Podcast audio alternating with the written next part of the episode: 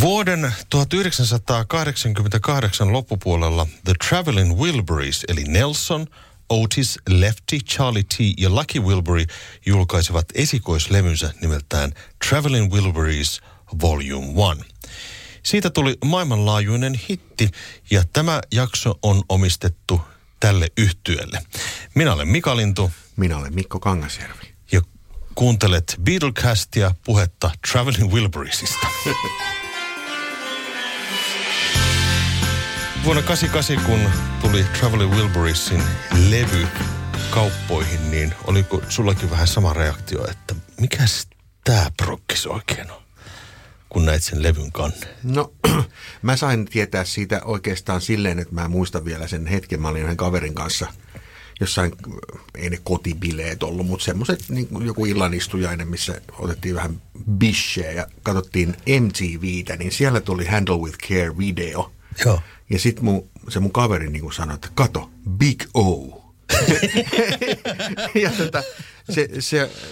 koska olin aika tuore tämmöinen Beatles-intoilija siinä kohtaa, niin en mä siihen jotenkin sitten heti, niin kuin mä en oikein ymmärtänyt, että mistä tässä nyt on kysymys. Mitä näitä?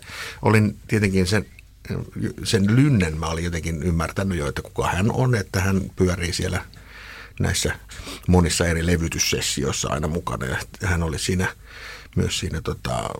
Princess Trust-konsertissa mukana, missä George ja Ringo oli vuotta aikaisemmin. Ja silleen ja sitten katsotaan Dylan. Kyllä mä Dylaninkin tunsin toki, mutta mä en oikein ymmärtänyt, mistä tässä on kysymys. Mutta kyllähän se sitten pikkuhiljaa selkisi, kun otti vähän selvää. Biisistä tykkäsin kyllä heti. Joo, täytyy sanoa, että silloin se oli semmoinen vähän erikoinen juttu. Mä kans muistan sen videon, totta kai, joka pyöri aika paljonkin tuolla MTVllä, ja se oli jotenkin semmoinen, että sitä ei oikein osannut suhtautua, että mikä se juttu on ja miksi tämä on tämmöinen outo nimi tällä bändillä ja vastaavaa, mutta ruvetaan puhumaan aiheesta, että mistä siinä on kyse. Eli siinähän oli jäsenet George Harrison, Roy Orbison, Bob Dylan, Jeff Lynne ja Tom Petty. Aika kovia nimiä bändissä. No, kyllä.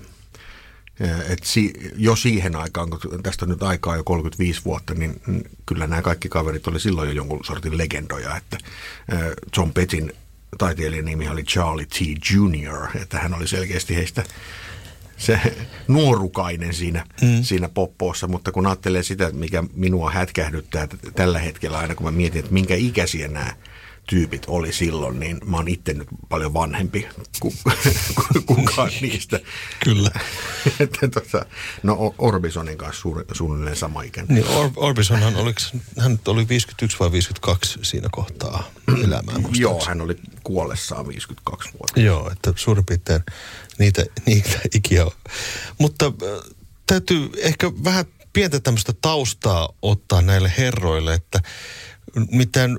Mä jotenkin ymmärsin ehkä just tämän, että Jeff Lynne ja George Harrison, koska Cloud9 oli Jeff Lynnin tuottama, mutta sitten mä en oikein ihan ymmärtänyt, että miten nämä kaikki nivoutuu toisiinsa nämä kaverikset, koska kaikki olivat tasolla tai toisella hyviä ystäviä.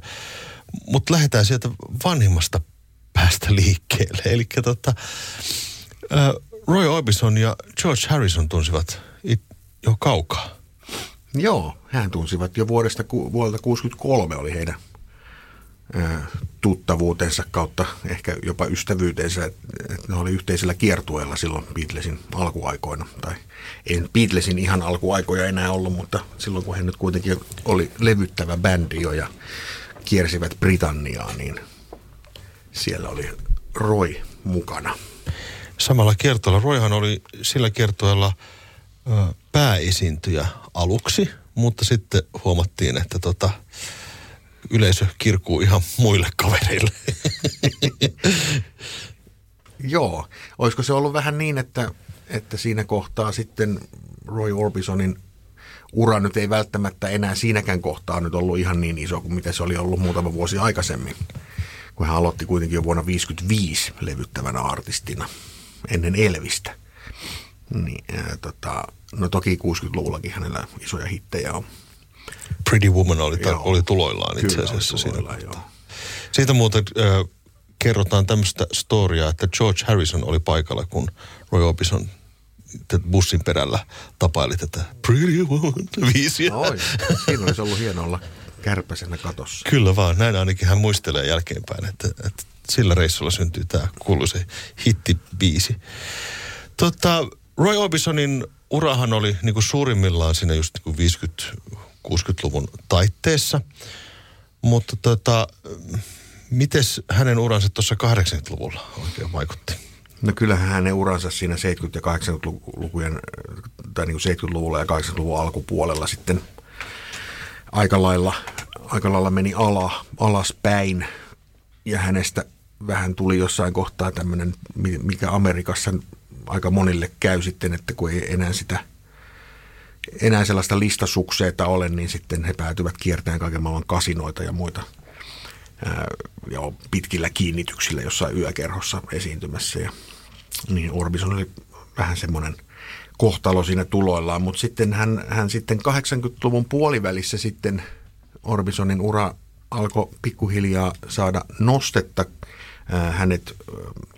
Hänet hyväksyttiin Nashville Songwriters Hall of Fameen, ja Bruce Springsteen puhui hänen puolestaan jotenkin tosi lämpimästi, että hän kertoi, että hän halusi aina tehdä semmoisia levyjä kuin Bob Dylan ja Phil Spector, mutta kaikista eniten hän kuitenkin olisi halunnut laulaa niin kuin Roy Orbison, ja Springsteen oli siinä jonkunlaisena tämmöisenä katalysaattorina nostamassa Royta sinne loisteeseen, mihin hän kuuluu. Sitten samoihin aikoihin David Lynch ohjasi elokuvan Blue Velvet, johon hän sitten halusi yhteen aika raakaan kohtaukseen käyttää Orbisonin In Dreams-kappaletta. Ja aluksi Roy ei antanut siihen lupaa, mutta sitten David oli puhunut sen ympäri sitten, kun hän oli näyttänyt sen, että millainen siitä tuli, niin sitten se oli niin kuin ajatellut, että tämähän onkin hyvä juttu. Ja se sai ihan uuden merkityksen siinä se kappale. Ja se elokuvahan oli valtava hitti siinä kohtaa, niin sekin osaltaan varmaan vaikutti Roy Orbisonin nosteeseen. Ja sitten tuli näitä kutsuja Nashville Songwriters Hall of Fameen ja Rock and Roll Hall of Fameen ja tällaisia niin kuin suurin piirtein näihin aikoihin. Kyllä, ja sitten samaan aikaan hän alkoi myös sitten niin kuin tekemään erinäisiä levytyksiä monien eri yhteistyökumppaneiden kanssa. Osa niistä julkaistiin vasta sitten reilusti hänen kuolemansa jälkeen. Siellä oli K.D. Langia ja Robbie Robertsonia ja muita, jotka tuotti hänelle biisejä. Ja mun mielestä esimerkiksi tämä I Drove All Night, mikä julkaistiin vasta paljon myöhemmin, niin sekin sai alkunsa jo 80-luvun lopulla. Ja sitten myöskin tässä, kun tutustui Jeff Lynniin ja näihin Tom Pettyn Heartbreakers-tyyppeihin, niin heidän kanssa myös alkoi tekemään äänityksiä. Ja hän ei valitettavasti päässyt sit niistä soolotuotannon sukseista, tämmöisestä uudesta sukseesta sitten nauttimaan, koska hän menehtyi sitten ennen niitä julkaisuja. Aivan. Sitten toinen vanhin ystävyyssuhde on Bob Dylanin ja George Harrisonin välillä, ja siitä ollaan jonkin verran puhuttukin näissä aikaisemmissa jaksoissa. Ehkä mainittiinkin jossakin jaksossa, niin silloin kun Beatlesit ja Bob Dylan niin kuin kohtasivat tuolla Amerikan maalla, niin olisi voinut kuvitella ehkä, että John Lennon ja Dylan olisi jotenkin löytänyt yhteisen sävelen, mutta näinhän ei sitten käynyt. Vaan se oli nimenomaan Harrison ja Dylan. Siitä mulla ei ole nyt muistikuvaa, enkä muista, että kuinka paljon he siinä välillä olivat yhteydessä, mutta heidän ystävyysen lämpeni siinä sitten 60-luvun lopulla uudelleen, uudelleen teki yhteisiä biisejäkin. Kyllä. Ja Harrisonhan vietti aikaa tuolla Woodstockissa ja hengaili The Bandin ja sitten Dylanin kanssa siinä. Ja niin jotenkin se musiikki löytyi sitten sieltä, ja All Things Must Pass-levyllähän on Dylan Harrison -biisi. Kyllä. Mikä sen biisin nimi on? Nyt kun tämä tuli niin äkkiä, niin nyt mä muistan. Se on I'd Have You Anytime. Niin, I'd Have You Anytime, kyllä. Mutta sitten Dylan ja Harrisonhan, niillä oli yhteisiä äänityssessioitakin, jotka julkaistiin vasta tässä itse asiassa pari vuotta sitten. Siinä oli useampia biisejä, joissa Harrison soittaa kitaraa. Ja tosiaankin nämä New Yorkin sessiot on vasta julkaistu ihan tässä jokin aikaa sitten. Kyllä, ja sitten myös Concert for Bangladeshissa, minkä Harrison järjesti vuonna 1971, niin kyllähän Dylan oli siellä hyvin merkittävä artistivieras. Oli joo. Tästä konsertista täytyy ehkä sen verran mainita, että Dylanhan oli jotenkin vastahakoinen nousemaan sinne lavalle. Jotenkin hän koki, että se oli jotenkin vähän liian iso tilaisuus tai jotain. Joku selitys hänellä, että hänellä oli vähän niin kuin ramppikuumetta siinä kohtaa. Mutta sitten Harrison vaan, että nyt meet sinne lavalle. Suurin piirtein niin kuin työnsi, että nyt meet sinne. Ja ne soittajat ei ole varmoja, että tuleeko se niin kuin ylipäätään sinne. Mutta hän tuli ja se oli iso menestys ja Dylanin ja Harrisonin ystävyys siinä sitten saatiin niin kuin kaikkien verkkokalvoilla elokuvan ja sitten myöskin levytyksien myötä. Dylanin 80-luku ei taas sitten ollut kauhean antoisaa aikaa. No ei, mutta sitten taas eräs ystävyyssuhde kehittyi siellä. En tiedä ihan mistä se sai alkuunsa, mutta sitten Tom Petty ja Bob Dylan olivat yhteisellä kiertueella 80-luvulla. Kyllä. Ja sehän oli jännä liike tavallaan Tom Petty and the Heartbreakersilta, joka oli niin kuin uransa huipulla, niin tässä uransa huipulla oleva bändi meneekin Dylanin taustabändiksi. Se on semmoinen niin kuin jännä liike tavallaan, jota ei ihan niin kuin odotettu, mutta siitäkin syntyi musiikkia. Dylan ja Pettyhän tekivät jonkun biisinkin yhdessä ja kiersivät pitkin maailmaa. Kyllä. Ja sitten siellä myös muistan Tom Pettyn kertoneen jossain haastattelussaan, että sitten Englannissa, kun he olivat konsertoimassa, niin sitten takahuoneeseen pölähtivät George Harrison ja Jeff Lynne, jotka innoissaan tulivat soittamaan kasetilta Cloud 9-levyä, mikä hän oli just saanut valmiiksi, mutta sitten ei oltu vielä julkaistu, ja he soitti sitä kavereille siellä, ja Tom Petty itse ihastui valtavasti tähän meininkiin, mikä siinä oli, ja siihen soundiin, ja halusi itsekin sitten työskennellä Jeff Lynnin kanssa, ja sitten he myöhemmin tapasivat Los Angelesissa, ja aloittivat saman tien hommat. Jeff Lynne aloittaa uransa tuossa 60-luvun puolivälissä. Eka tämmöinen iso bändi hän oli The Move, jossa hän oli silloin mukana. Ja tämä Move sitten pikkuhiljaa niin kuin muodostui toiseen suuntaan. Ja siitä vähän niin kuin niistä rippeistä tuli sitten toinen bändi kokonaan, Electric Light Orchestra. Mutta yhdessä tarinassa niin Jeff Lynne kertoo, että hän tapasi Beatlesit itse asiassa jo 60-luvun valkoisen tuplan sessioissa. Oletko kuullut tämmöistä storia? No olen mä sen joskus kuullut. Tässä samassa yhteydessä on hyvä mainita myös se Jeffin ensimmäinen ihan oma bändi, mikä esitti hänen omia sävellyksiään, The Idle Race. Aivan loistavaa musaa, että kannattaa tutustua, jos ette ole ikinä ennen kuullut. Tosi kivoja, nättejä, pieniä biisejä paljon. Niin he oli tekemässä levyä Abbey Roadilla. Ja sitten siinä viereisessä studiossa oli käynnissä White Albumin sessio, että sitten jonain iltana he pääsivät sinne vähän kurkkimaan, että mitä siellä tapahtuu. En nyt muista, mitä biisiä ne siellä just silloin äänitti. Se on varmaan se Jeff, jos senkin kertonut. Mutta näin. Mutta ei varmaan tutustunut siihen. Ei varmaan siinä vaiheessa, joo.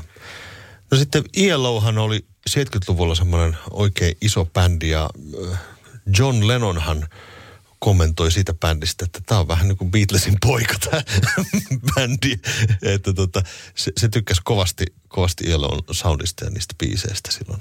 Kyllä, eikä sitä Beatles-influenssia sieltä voi olla kuulematta. Kyllä se valtavasti siihen Jeffin tuotantoon ja biisin tekotapaan on vaikuttanut. Joskin siellä on paljon myös tämmöisiä vanhan viihdemusiikin vaikutteita soinnutuksessa ja muussa.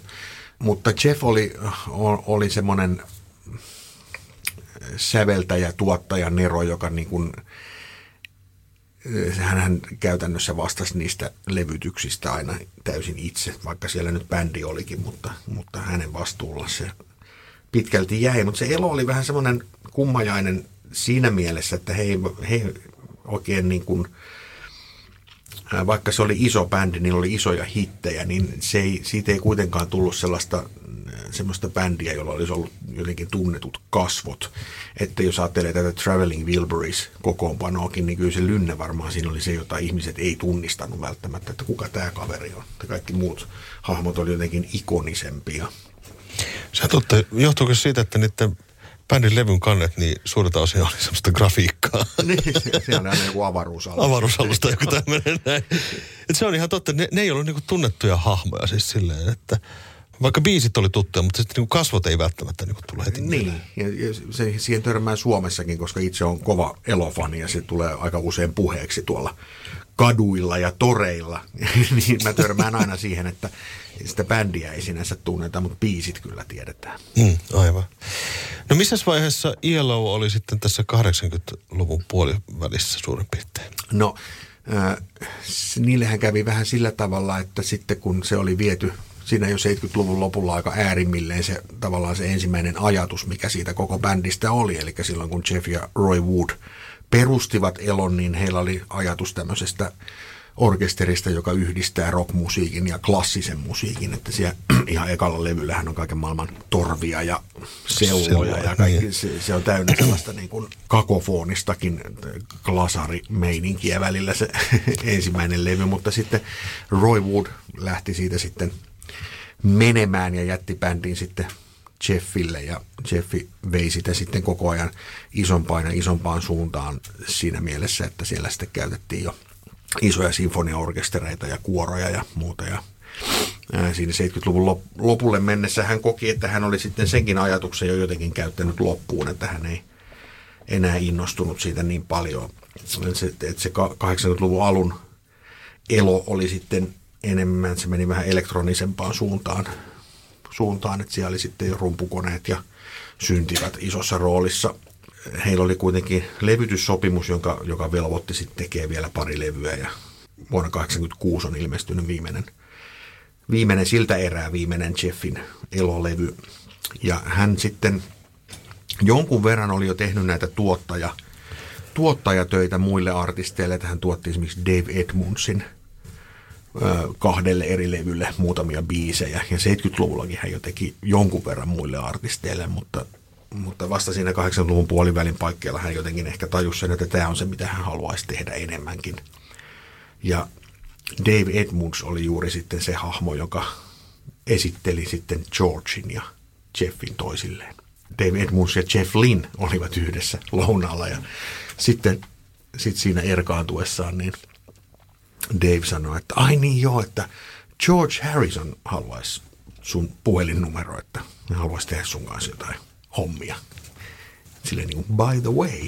Silleen niin kuin lopuksi vaan casuaalisti heitti. Innostuukohan Lynni tästä ajatuksesta? Mitä luulet?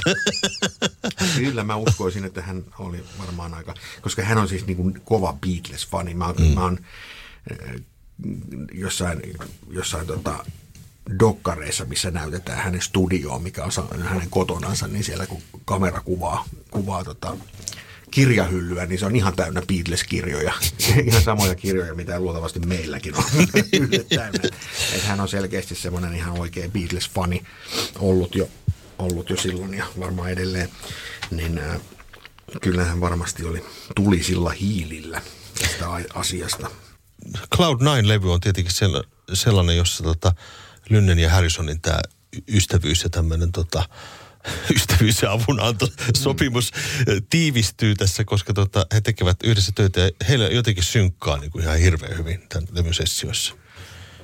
Et jotenkin siinä kohtaa varmaan, koska George aina puhuu sen puolesta, että hän haluaa tehdä musaa silleen oikeasti. Siinä on oikeita soittimia ja oikeita soittajia ja Jeff osui siinä varmaan ihan hyvään kohtaan, koska hän oli itse ehkä siinä kohtaa kyllästynyt tähän syna- ja sekvensseri-juttuun, vaikka hän on kyllä sitten paljonkin käyttänyt rumpukoneita ja muuta, mutta jotenkin se, että se hänenkin soundistaan tuli tuossa kohtaa sitten paljon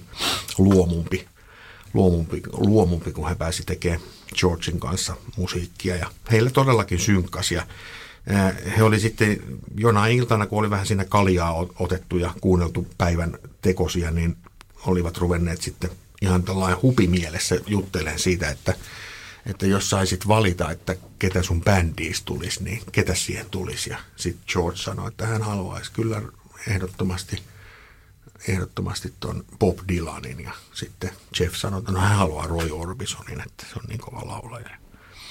Ja ihan tällainen heittänyt herjalla tätä juttua vähän. Ja samaan aikaan kehittyi muuten tämä nimi, koska niillä oli tapana sanoa, että jos siinä musassa, mitä hän oli just äänittänyt, niin oli jotain ehkä vähän, että tuossa saattaa olla joku pieni virhe tai muuta, niin sinne puhui, että Will Berry in the mix.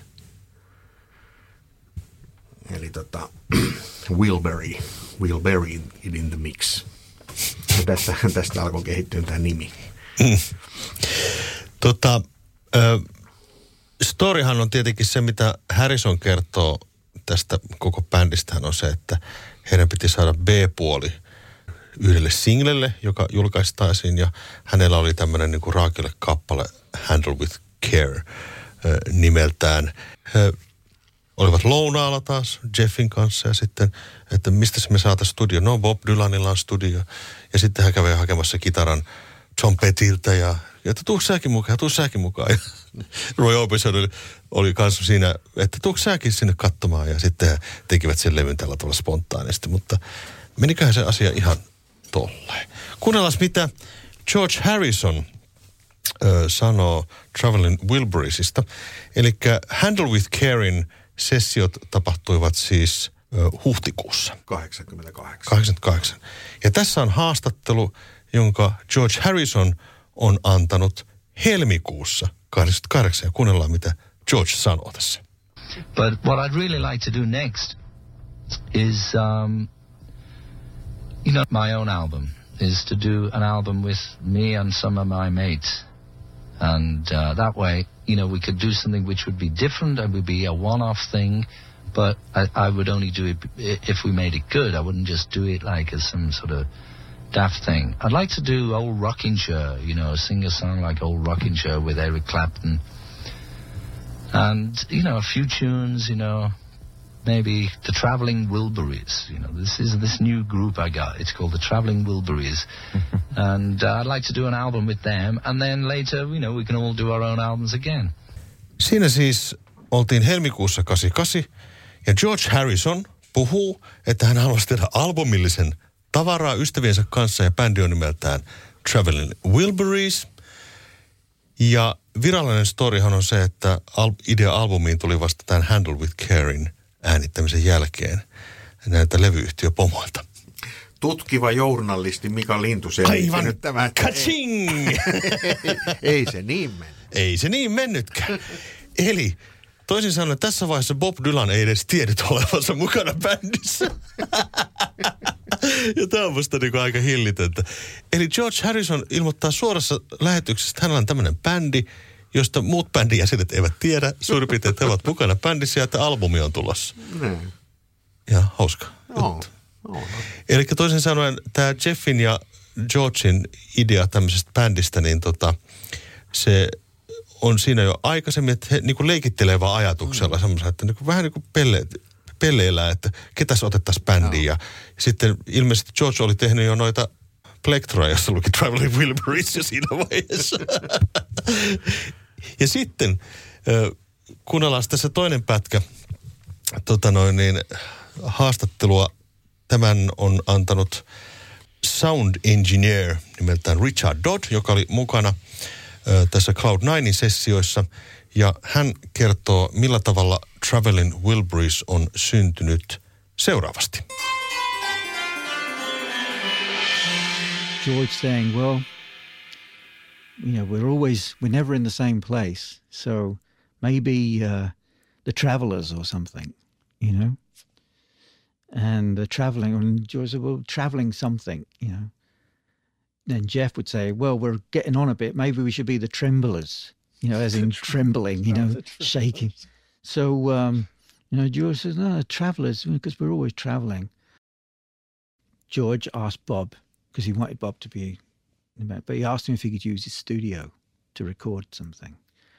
And so Bob said apparently that his studio wasn't in proper working condition, and that's not a problem. We'll get somebody come and sort it all out, you know. So while they were doing that and hanging out, Bob said, well, what are you going to do? He said, well, we're just going to sit down, write a song and record it, you know.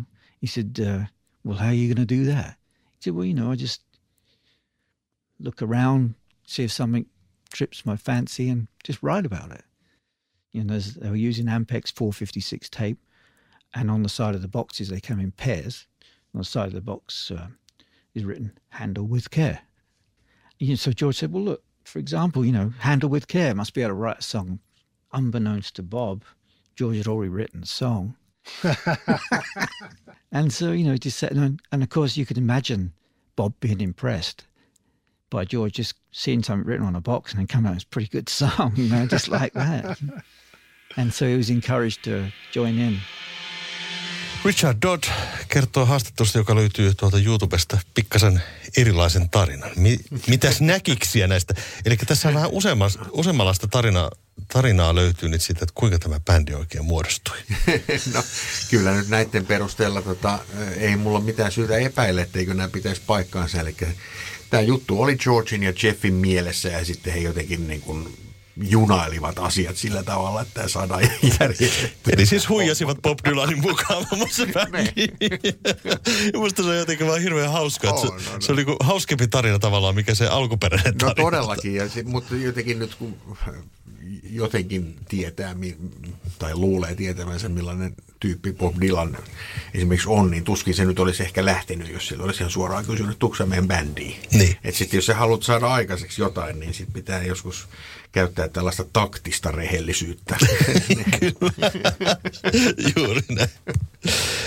Ja näin sitten Handle with Care oli, no sitten kuten sanottua, niin ilmeisesti George oli jo suunnitellut, että tehdään albumi. Että se tavallaan se sinkun B-puoli juttu ei välttämättä ihan pidä paikkaansa siinä kohtaa. No siitä pitää paikkaansa ehkä se osuus, että semmoinen B-puoli tarvittiin, niin. koska silloin julkaistiin This is Love-niminen single Cloud9-levyltä, ja siihen lopulta sitten B-puoleksi päätyi ihan vaan yksi toinen biisi siltä levyltä, että siihen ei tullut mitään ekstra biisiä, että kyllä siinä varmaan oli tilauksessa semmoinen biisi, että se osuus pitää paikkaansa, mutta kaikki muu on palturia. Kyllä. No sitten Storeissa kerrotaan sen verran, että mikä näitä kavereita yhdisti sitten, näitä kuitenkin vähän eri ikäistä porukkaa. Juniori oli siinä niin kuin vähän päälle 30 ja seniori oli yli 50, niin oli rakkaus huumoriin ja Monty Pythoniin, ja sehän vähän paistaa tästä levystä, että ilmeisesti Roy Orbison oli kova imitoimaan Monty Pythonia, ja sehän nauratti kaikkia muita. Kyllä, ja mua huvitti tässä haastattelupätkässä tämä The Trembling Wilburys, sehän tulee myös siinä, se on yhdessä biisissä, kun se Dirty World-biisissä, missä ne luettelee kaikki erilaisia niin kuin sanontoja ja sanoja, niin aina kun mikki tulee siihen Royn eteen, niin se sanoo aina Trembling Wilbury. Sitten ne muut räjähtää nauraan sinne. Ja sitten myöskin tämä itse asiassa anekdoottina mainittakoon vielä sekin, niin silloin kun Cloud9-levyä tekivät, niin siinä ihan sessioiden alkumetreillä niin he tuottivat 3 biisiä Dwayne Edin soololevylle. Ja yksi niistä biiseistä on nimeltään The Trembler, joka on itse asiassa Jeff Lynnin säveltämä kappale. Okei, nämä on tämmöisiä niinku ideoita, jotka vaan niinku tulee sieltä täältä ja sitten laitetaan ne asiat niinku yhteen, kyllä, kun loksahtelee paikoilleen. Samaisella Dwayne Edin levyllä on muuten Paul McCartneykin tuotettu. Rockestra Theme löytyy sieltä. Mikä oli itse myös tuottamassa siihen levylle. Kyllä vaan, ja tätä soittaakin muuten siinä. Niin se on. No, Traveling Wilburys-levyä sitten lähdetään tekemään, ja siinä oli ilmeisesti aikaongelmia, koska Dylanhan on jatkuvasti kiertueella, hän on edelleenkin kiertueella. Tämä päättymätön kiertuetarina on jo noilta ajoilta, eli hän ei edes jaksanut nimetä niitä kiertueita millään lailla, hän on Never Ending Tour. Ja siinä oli semmoinen lyhyt aikaikkuna, jolloin oli mahdollista äänittää. Tämä on semmoinen asia, mikä minua itseäni vähän askarruttanut, kun tietää kuinka kiireinen sitä itsekin tässä iässä iässä on ja on ollut jo viimeiset 20 vuotta, niin se, että kuinka he mukaan on saanut tämän koko näille kaikille viidelle ihmiselle onnistumaan, että koska se albumiäänityshän tehtiin toukokuussa. Mm. Ja jos tämä single äänitettiin huhtikuussa ja sitten vasta hän niin sai jotenkin päänsä, tehdään kokonainen levy, niin miten juman kautta se on mahdollista, että ne saa niin kuin järjestettyä sen vapaan ajan kaikille siihen, että olisiko siinä sittenkin jotain vähän suunnittelua ollut aikaisemminkin. Vähän voisin kuvitella.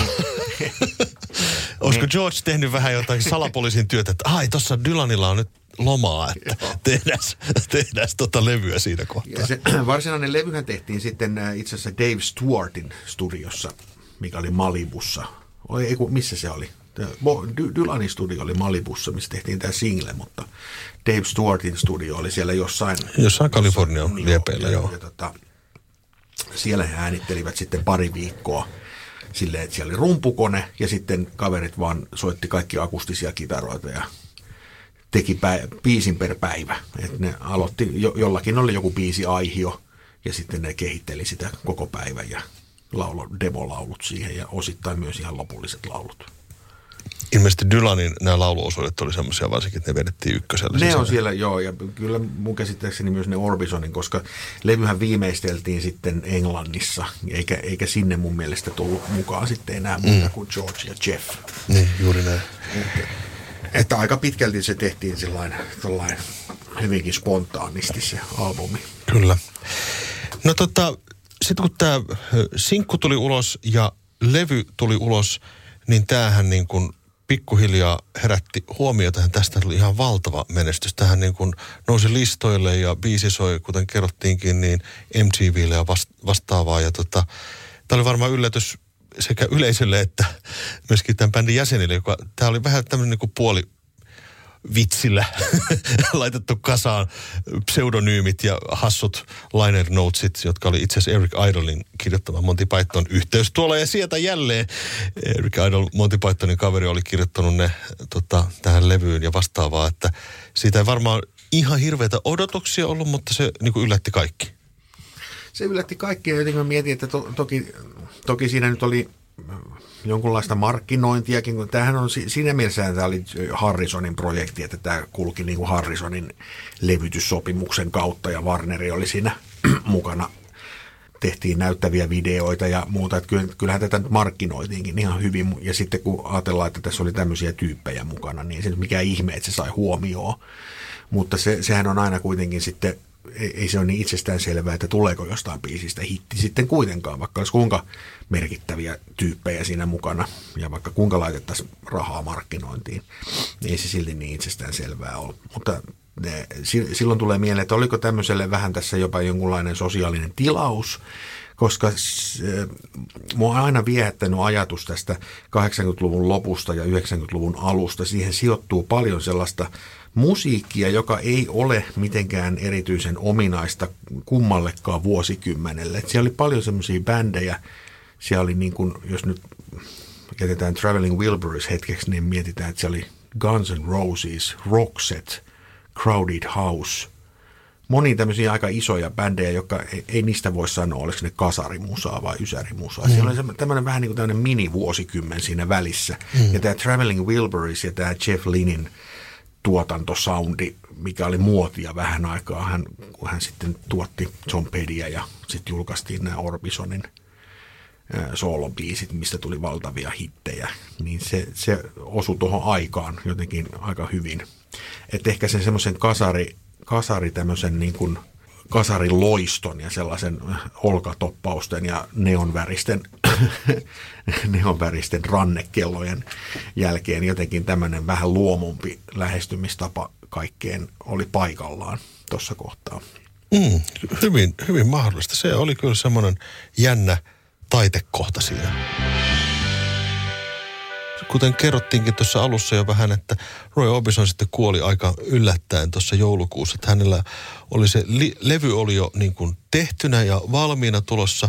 Tom Petty erässä haastattelussa sanoi, että ennen kuolemaansa Roy oli soittanut hänelle ja kertonut, kuinka iloinen hän on tästä niin kuin Charlie Wilbursin menestyksestä ja kaikesta. Että eikö se ole niin kuin mahtava juttu? Hän oli aivan innoissaan siitä täpinäinä. Ja sitten aivan yhtäkkiä 52-vuotiaana sitten kuoli. Ja totta kai sitten siinä kohtaa varmaan herrat vähän miettii, että mitenkäs tästä nyt sitten eteenpäin jatketaan.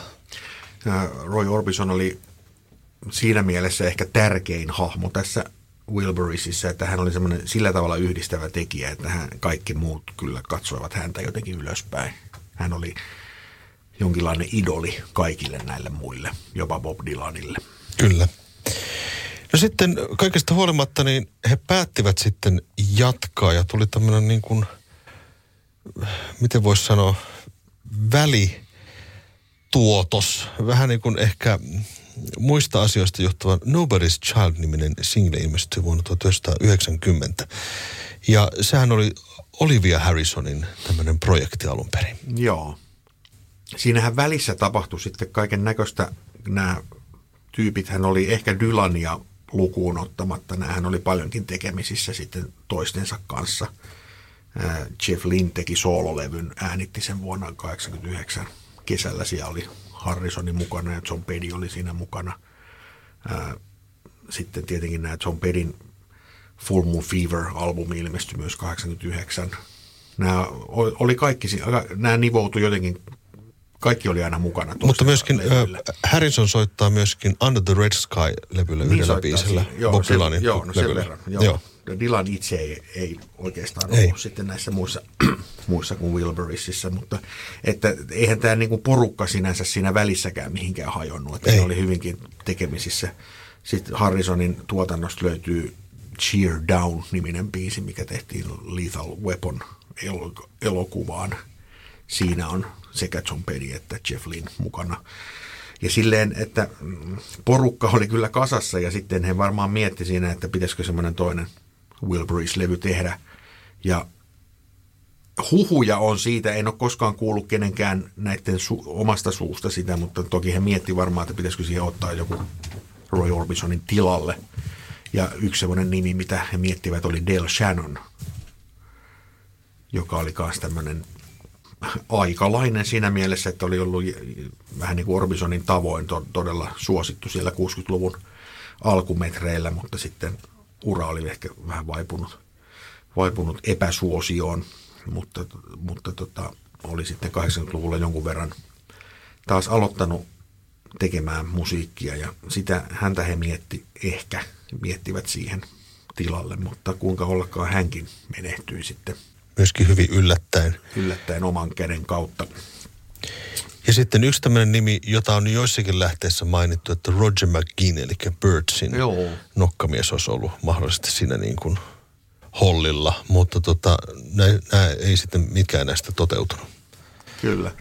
Täytyy tässä kohtaa mainita, että yksi semmoinen, joka ei nyt varsinaisesti kuulunut tähän porukkaan, mutta joka oli keskeisesti myös mukana. Hänellä oli joku oma nimi, mikä se nimi, siis Jim Keltner rumpali oli näissä ja Jim Horn saksofonisti, he oli näissä kaikissa levytyksissä kyllä hyvinkin paljon mukana. Niin totta. Mikä se oli se toi Keltnerin nimi, se oli joku Sideberry tai joku. Joo, Sideberry, joku semmoinen, ootas, mikähän se olikaan. Buster Sideberry. Buster Sideberry. Kyllä. No sitten tosiaankin tässä välissä tulee tämmöinen hyväntekeväisyyslevy, joka meilläkin täällä Suomessa herätti huomiota, nimittäin silloin kun Neuvostoliitto romahti, niin rupesi tulemaan tällaista niin kuin suodattamatonta kuvaa tuolta Romaniasta, jossa kerrottiin sitten, kuinka orpolapset elivät siellä hyvinkin huonoissa oloissa. Ja nämä kuvathan järkytti sekä Suomessa että muualla maailmassa sitten ihmisiä. Ja Olivia Harrison muiden Beatles-vaimojen kanssa niin lähtivät kasaan. Hauska projekti siinä mielessä, että nämä kaikki Beatles-vaimot oli mukana. Kyllä. Romanian Angel Appeal oli tämän hyväntekeväisyysorganisaation nimi. Ja siinä oli idea se, että laitetaan levy kasaan ja sieltähän saatiin joukko artistia mukaan. Totta kai kun oli Beatles vaimot kyseessä, niin saatiin Elton Johnia ja Bee Geesia ja Billy Idolia ja Eric Claptonia ja totta kai sitten monia muitakin. Dwayne Ediltä on tuossa yksi biisi ja Ringo Starrilta laitetaan yksi live-biisi ja vastaavaa. Toki osa näistä oli tämmöisiä niin kuin aikaisemmin äänitettyjä. Niin oli. Ja, mutta oli muutama semmoinen, jota ei ollut julkaistu aikaisemmin. Mutta Nobody's Childhän oli siinä mielessä myös vanha tuttu biisi, nimittäin Beatles on levyttänyt sen kappaleen. Mitä? Kyllä. Eikä. Kyllä. nyt kusetat. En kuseta. Katsoppa tuota biisilistaa sieltä niistä äänityksistä, mitä Beatlesit tekivät tuolla Hampurissa. Joo. Näissä Bert Kampfertin tuottamissa sessioista. Sieltä löytyy Nobody's Child. Ai. Miten tämä on multa mennyt täysin ohi? Kyllä. Okei. Okay. Heti tämän jakson äänityksen jälkeen minua on pakko itsekin tarkistaa, pitääkö tämä paikkaa. Näin mä muistasin. Mulla on yksi semmoinen levy, niitähän on julkaistu vaikka mitä versioita näistä sessioista, mutta kyllä mä muistasin, että mun tämmöisellä Polydorin julkaisemalla Beatles with Tony Sheridan levyllä on Nobody's Child-kappale. All righty. Mutta kuitenkin se on ihan hieno biisi, vanha biisi siis, joka kertoo orpo-lapsesta. Joo, mutta ei mikään niinku huumorikappale huumoribändille. Ei sinänsä kyllä ole. Puhutaan pikkasen, niinku musiikista ei ole hirveästi puhuttu Wilburyn kohdalla, mutta oliko niinku Charlie Wilburys niinku huumoribändi sun mielestä? No ei se nyt, ehkä se oli vähän sama asia kuin se, että eihän Eppu Normaalikaan ole huumoribändi, mutta niiden meiningissä on paljon huumoria siinä, että millainen estetiikka heidän levyn kansissa on ja valokuvissa ja sillä, että siinä on paljon huumoria mukana, mutta ei se musiikki nyt ole mitään huumorimusaa, ainakaan enää, tai siis ollut 40 vuotta. Ehkä Wilburyssä vähän sama juttu, että siinä on siinä paljon huumorivivahdetta ja kyllä niissä joissain biiseissäkin sitä on, mutta siellä on myös ihan vakavia biisejä. Kyllä, se on muuten jännä. Joku Not Alone Anymore, Orbisonin laulama todella upea biisi, tai Heading for the Light, Harrisonin biisi. Ei nyt mitään huumorimusaa ole. Ei. Olen samaa mieltä. No entä sitten tämä toinen levy sitten julkaistiin 90 syksyllä. Yllättäen levyn nimi onkin Volume 3. Elikkä, totta kai. Mutta mulla on myös se Volume 2.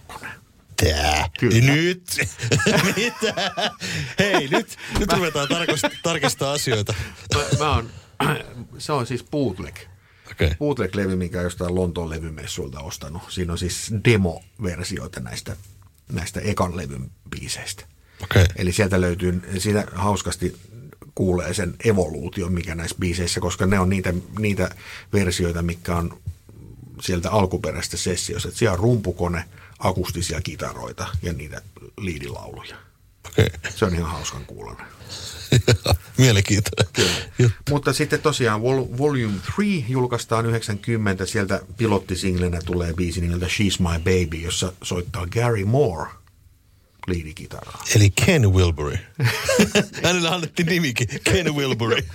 Ja tässä tokalla levyllähän heidän nämä taiteilijanimet menee myös uusiksi. Joo. Eli ei olekaan enää Nelson ja Lefty ja mitä näitä on. Siis siellä oli Clayton. Joo. Clayton Wilbury. Lefty ja oli Spike Wilbury ja Muddy Wilbury. Ja. Kyllä. Se levy on ehkä vähän semmoinen, niin kuin se on huomattavasti rososempi kuin se ykkönen. Mä tykkään kyllä siitäkin paljon. Se ei ole ehkä ihan niin tasainen ja semmoinen koherentti, mutta siinä on muutama todella onnistunut biisi. Se on aika semmoinen raaka levy. Harrison ei itse ole hirveästi äänessä siinä, että siinä on suurimman osan biiseistä laulaa joko John Petty tai Bob Dylan. Kyllä. Ja tässäkin oli taas ilmeisesti aika ikkuna pääosassa, koska Dylanilla oli jälleen ne kiertueet ja sitten ilmeisesti tämäkin levy tehtiin sille, että Dylan kävi laulamassa kaikki biisit kerralla muutaman päivän aikana, sitten kun ne oli kirjoitettu ja sitten hän lähti kiertueelle ja sitten muut jatkuvat siitä eteenpäin. Siitä johtuu myöskin tämän Dylanin osuuden runsaus tässä, mutta toisaalta sitten on hirveän hauskaa, koska me jotenkin, meidän mielessä Dylan on semmoinen niin kuin vakava artisti, semmoinen niin kuin, joka laulaa protestilauluja nasalilla äänellä ja puhuu niin, sodasta ja vakavista asioista. Mutta sitten tässä niin, hän laulaa, niin she can stick a tongue right down my throat. Niin, sillä äänellä musta on jotenkin niin hillitöntä. Että taas kuvastaa, että Dylanin tuotannossa on myöskin tosi paljon hauskoja ja huumoribiisejä, mutta ne vaan niin unohdetaan. Ja tässä ne taas Dylanin nämä huumoriosasta tulee hirveän hyvin esille. Kyllä. No tämä ei myynyt sitten ihan yhtä paljon, mutta siinä varmaan ehkä oli vähän se, että sitten kun se ykkönen oli niin iso yllätys, niin sitten tämä Volume 3 niin ei sitten ollutkaan enää niin iso yllätys ehkä.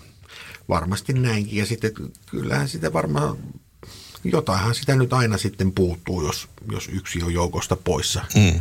Niin ei se nyt, se henki ei välttämättä ollut sitten enää ihan sama. Ja sitten jotenkin tämän jutun aikakausi rupesi sitten jo olemaan vähän ohi niin kuin siinä kohtaa, että tarkoitan tällä jutulla nyt tätä lynnesoundia ja se pikkuhiljaa vähän meni jo pois muodista. Mutta tuottajaksi tähän on merkattu Spike Wilbury ja Clayton Wilbury, mutta tämä tuottajakaksikkohan tuottaa vielä yhden levyn. Ei muuten pidä paikkaansa. Pitääpäs.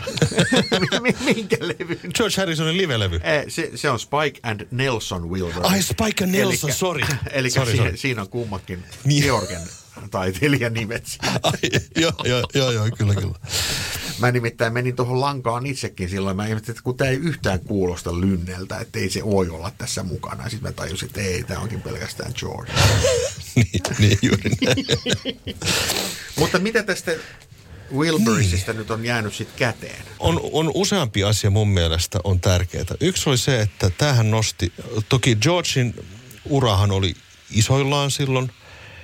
Tämä nosti niin kuin Roy Orbison isoksi staraksi ja Bob Dylanin takaisin framille ja kohotti kaikkien heidän uraa niin kuin yhtä aikaa. Ihan myös Tom Pettyn. Kyllä, Tom Petty, koska hän teki kaikista isoimmat hittinsä sitten näihin aikoihin tämän jälkeen. Tai siis niin kuin 89 julkaistu Full Moon Fever oli selkeästi hänen varmasti menestyneen albumi. Ja sitten yksi, mikä pistää silmään, että Traveling Wilburyn jälkeen rupeaa tämmöiset niin kuin supergroupit kukoistamaan. Aika moni tämmöinen supergroup tulee nimenomaan Traveling Wilburyn jälkeen. On olemassa tuolla Wikipediassa semmoinen niin kuin lista tämmöisistä niin kuin superryhmistä. Ja 90-luvun jälkeen niitä rupeaa tulemaan niin kuin pilvin pimeä. Kaikenlaisia R.E.M.in tyypit tekee jonkun kanssa ja Nirvanan tyypit tekee jonkun kanssa ja bla bla bla. Ja niitä tulee valtava määrä tällaisia yhteistyötä. Ja sitten siis ajatellaan, että jos tämä nyt ennen kaikkea oli kuitenkin Georgein projekti ehkä kaikista eniten, niin hänelle itselleen tämä oli merkittävä juttu, koska hän jotenkin ehkä oli kaivannut sitä, että hän on mukana jossain bändissä. Ja tämä oli hänelle se unelmien täyttymys siitä bändistä, kyllä, missä hän halusi olla mukana. Mutta sitten, minkä takia sitten homma ei jatkunut? Hän on voinut vaikka kolmannenkin levyn tehdä, mutta siinä on varmaan monia tekijöitä. No Harrisonille itselle tuli näitä, silloin siinä kohtaa tuli sitten näitä taloudellisia ongelmia, koska hänen managerinsa Dennis O'Brien tai yhtiökumppaninsa viilasi häntä linssiin pahan kerran. Sitten tuli Beatles Anthology-projekti siihen ja muuta. Että kyllä ei ihmisten elämään mahdu kuitenkaan kerralla aina niin kauhean montaa asiaa. Ehkä siinä tuli sitten kaikille muita juttuja. Sen verran Wilburyn tarina jatkui, että siellä täällä nämä Wilburyn nimet aina levyjen krediteissä saattaa olla. Nimittäin uusia jäseniä tulee tuossa, kun julkaistaan uudestaan nämä molemmat levyt tämmöisenä box-settinä. Siellä nimittäin on pari tämmöistä biisiä, jotka olivat jääneet yli näistä sessioista, joita ei ollut tehty sitten valmiiksi. Ja tässä Traveling Wilburys Collectionissa on tämmöiset biisit kuin Maxine ja Like a Ship. Ja siellä on yksi Wilbury sitten lisää. Nyt tämä Danny Harrison oli ottanut itselleen myöskin Wilbury-nimen. Mikä se nimi on? Ayrton Wilbury. Eli näitä Wilburyita on sitten tullut lisääkin tämän bändin olemassaolon jälkeen. Ja tämä nimihän on siis Ayrton Sennan kunniaksi otettu tämä taiteilijan nimi. Ja tosiaan 2007 vuonna on julkaistu tämä boksi, tai montakin erilaista boksiversioa. On tullut vinyyliä ja ainakin kaksi erilaista sellaista, mihin on kerätty sitten, siellä on nämä kummankin viralliset albumit ja sitten on tosiaan näitä bonusraitoja. Sieltä löytyy myös Runaway, eli Del Shannonin Runaway-biisi, minkä Jeff Lynne laulaa aika makeasti. Se on yksi näistä bonusbiiseistä myös. Julkaistiin toki jo silloin 90-luvun alussa singlen B-puolena. Ja sitten siellä on semmoinen dokkaripätkä, semmoinen aika lyhyt, mutta se on hauska, semmoinen 20 minuutin pätkä, mikä on Harrisonin videokameralla kuvattu sieltä Kalifornian sessioista, ekan levyn sessioista. Siinä myös käydään läpi näitä biisejä silleen vähän yksityiskohtaisemmin. Ja se on oikein mainio dokkari, kannattaa katsella. Löytyy myöskin YouTubesta, kuten kaikki nykyään. Kyllä. Tällainen oli Traveling Wilburiesin tarina, ja tarina ehkä jatkuu joskus. Mistä sen tietää? Ei. Ainakin levyyhtiö on vielä voimassa. Mutta tässä oli tällainen osuus. Ensi kerralla sitten mennään kirjallisuusaiheisiin. Kuuntelit siis Beatlecastia, puhetta Beatlesista. Minä olen Mika Lintu. Minä olen Mikko Kangas. Ja ensi kertaa.